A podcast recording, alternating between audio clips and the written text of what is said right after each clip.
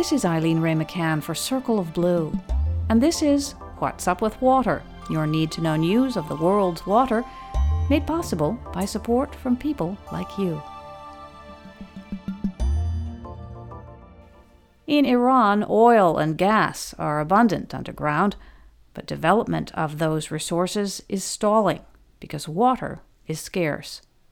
Reuters news service reports that at least a dozen petrochemical, fertilizer, or refinery projects have been slowed or shelved by water supply issues.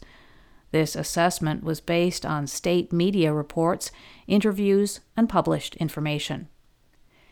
Iran is keen to avoid U.S. sanctions on crude oil exports by processing its oil into secondary products like petrochemicals. Reuters calculates that crude oil exports have dropped by 80% because of the sanctions. But efforts to expand these secondary products puts pressure on already limited water resources. Refineries and processing plants need water to cool their operations. Converting crude into a gallon of gasoline can take nearly three quarters a gallon of water. And that water needs to come from somewhere. Taking water away from the thirstiest industry, agriculture, is politically risky. Last year, farmers in central Iran demonstrated against government water policies when rainfall declined by 25%. Social Security Investment Company is a state agency with 200 subsidiaries and large energy investments. Last year, it reported challenges, including sanctions and water shortages. It said that some projects were not economically feasible as they were initiated to create jobs in unsuitable locations.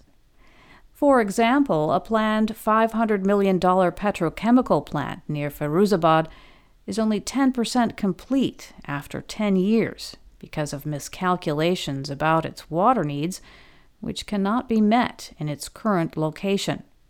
The plant lies inland in Iran's dry southern region. The idea was to produce a million tons of ethylene annually.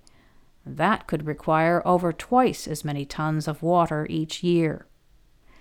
The Iranian government wants to protect its vanishing groundwater by moving the petrochemical plant to the coast, where desalinated water is available. But local authorities and a religious leader have objected, and the project is at a standstill. A former deputy vice president for the environment told Reuters that agencies do not properly coordinate development plans, and that the economic pinch of the sanctions had pressed officials to prioritize jobs over water and the environment.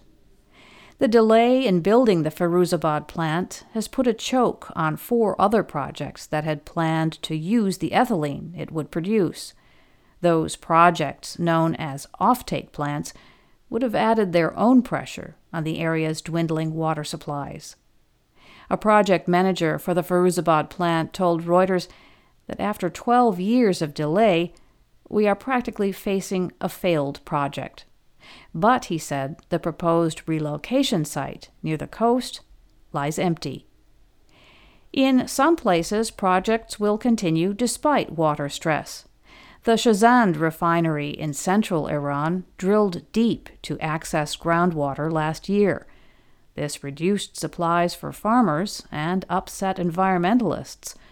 Shazand Petrochemical said on its website that in order to reduce groundwater use, it planned to tap a local dam when it is full and to use wastewater from nearby cities.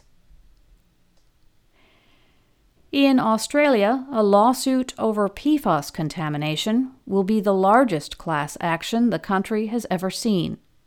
Up to 40,000 people across Australia are suing the government over losses in property values caused by PFAS pollution. PFAS are a group of chemicals that are used in products such as nonstick coatings and firefighting foam. These fire suppression foams were used at military bases across Australia for about three decades, between the 1970s and the 2000s. Joshua Aylward is the head counsel for the firm leading the class action, which focuses on eight bases. He told the Australian Broadcasting Corporation that PFAS have left the boundaries of these military bases and leached into communities. He said, It's in the rivers and the creeks and the fish and the people. It's in everything that they test around these bases. PFAS chemicals do not break down in the environment. Unlike Australia, other countries such as Germany, Britain, and the United States have linked PFAS with adverse health effects such as cancer. Aylward said that not only are Australians devastated to know that they have been drinking contaminated water for years, they find they are trapped. They can't sell their homes and leave. The stigma of PFAS pollution has destroyed the value of their homes. Even if they were to find a buyer, he said they couldn't get enough money to pay off their mortgage. One resident in Western Australia told the ABC that their family is stuck.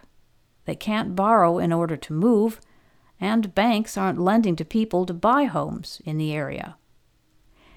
The ABC said two studies done by the government recommend buying out those who wish to relocate or offering compensation for those living and doing business in contaminated areas.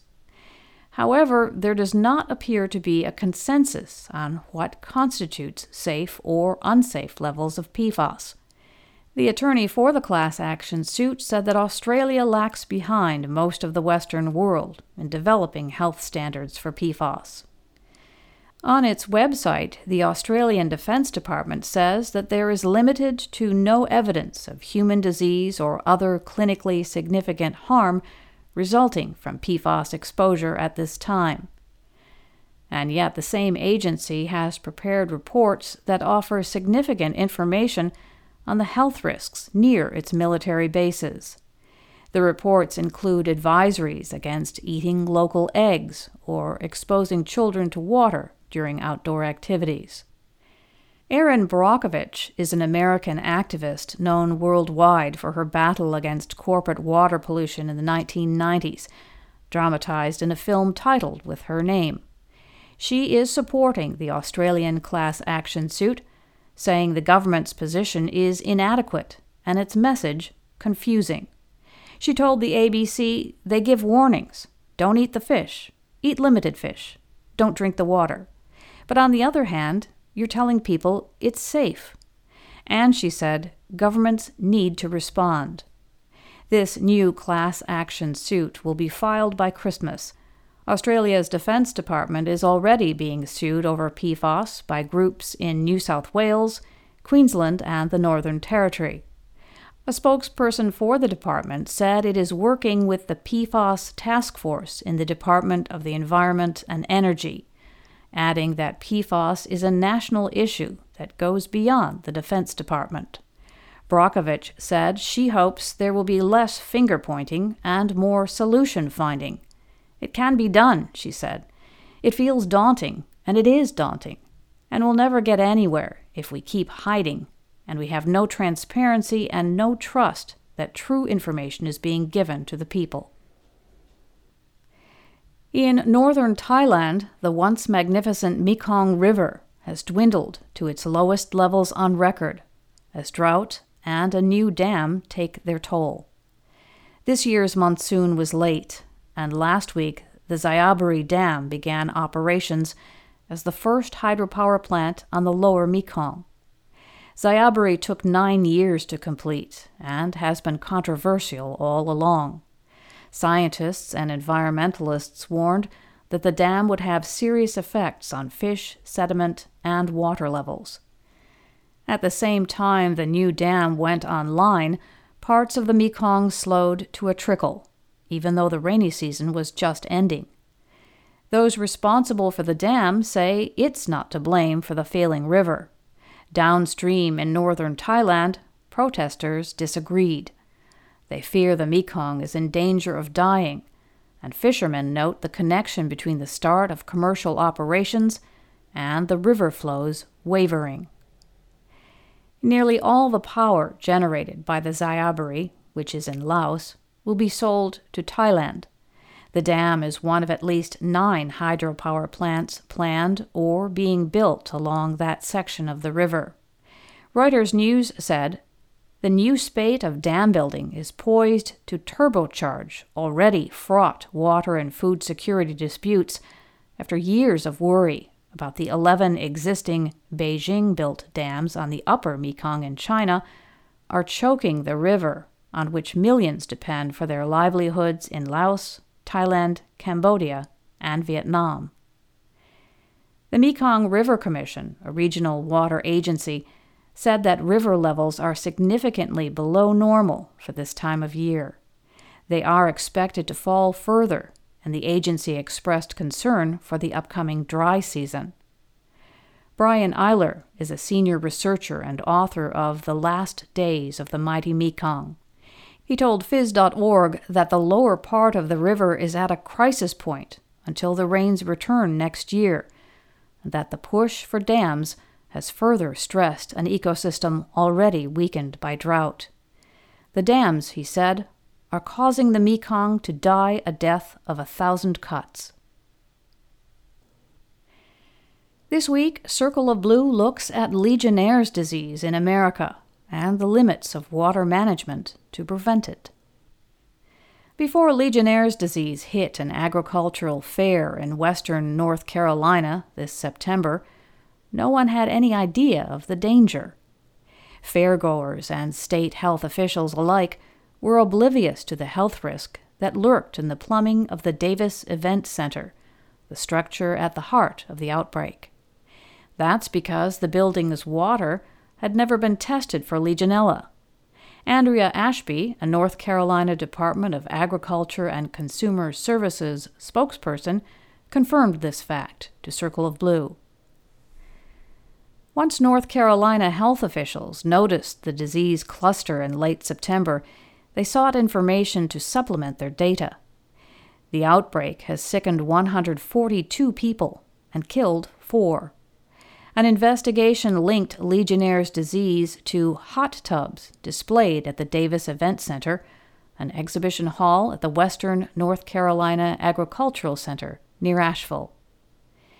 Legionnaire's disease, which resembles pneumonia, and Pontiac fever, a milder illness similar to the flu, both spread through the inhalation of water droplets that contain the bacteria. North Carolina health officials believe that people at the Mountain State Fair, which was held at the Agricultural Center between September 6th and 15th, were exposed when they walked by the hot tubs and breathed in the steam. The hot tubs were a transmission site, but the bacteria was also found in the plumbing at the Davis Event Center. Water samples taken from a women's bathroom faucet showed Legionella, though it was a genetically different strain than the one affecting people who got sick in the outbreak. The lack of water testing before the outbreak is not unusual. The United States does not have many regulations for monitoring plumbing for Legionella. The rules that do exist largely target the healthcare industry. People involved in Legionella testing and monitoring said that outside of healthcare, building owners don't do much to prevent bacterial growth in their plumbing. Russell Nassof is the founder of the health risk consulting firm Risknomics. He told Circle of Blue that standards and industry best practices are followed haphazardly with respect to other industries, sadly, we typically only get involved when there's an issue. Very rarely do we get companies that are being very proactive. Why would a building owner not be more vigilant about their plumbing? Nassof said that ignorance is gradually becoming less of a defense as more outbreaks occur. But, especially for smaller operators, it also comes down to a lack of time, money, staff, and other resources. As the founder of HC Info, whose software tracks building water management, Matt Freije sees inertia on the part of building owners. They are not motivated to move until after an illness strikes. He doesn't foresee much change until owners are obliged to take precautionary measures. The writing is clearly on the wall, Freije told Circle of Blue. Most of them are not going to do anything they don't have to do. Legionella bacteria are present in rivers and lakes, but they flourish in warm, stagnant water inside building plumbing and fixtures. Legionnaires is the deadliest waterborne illness in the country. The overall death rate for the disease is about 1 in 11, according to the Centers for Disease Control and Prevention. But for those who get sick in a healthcare setting, the rate is more like 1 in 4. The number of reported cases is rapidly increasing, up five-fold since the year 2000. The healthcare industry serves the people who are most vulnerable to Legionnaire's disease, and it was the first to take comprehensive steps on prevention. But it did so only at the prompting of the federal government. In June 2017, the Centers for Medicare and Medicaid Services began requiring hospitals and nursing homes that receive Medicare payments to take action. They needed to have plans for maintaining their building's plumbing, for testing water sources, and for identifying areas at risk of Legionella growth. In 2014, the Veterans Health Administration required Legionella management plans and quarterly water testing at the more than 1,200 federal veterans health care facilities. These sorts of water management rules could be expanded, some argue. In August, a committee of Legionella experts said that all public buildings should have water management plans for preventing the growth of Legionella. Such rules, they noted, already exist in France. The Western North Carolina Agricultural Center, where the September outbreak occurred, falls into the public building category. It is owned by the state and operated by the North Carolina Department of Agriculture and Consumer Services. Grant Newhouse is the CEO of Sustainable Water Solutions, a water treatment company. He thinks that the North Carolina outbreak may bring the issue home to an audience that didn't have it on the radar before. I don't know how many purveyors of fairs knew to think about Legionella, Newhouse told Circle of Blue that list would be very, very short. But I think that next year, many more will. And that's what's up with water from Circle of Blue, which depends on your support for independent water news and analysis. Please visit circleofblue.org and make a difference through your tax deductible donation.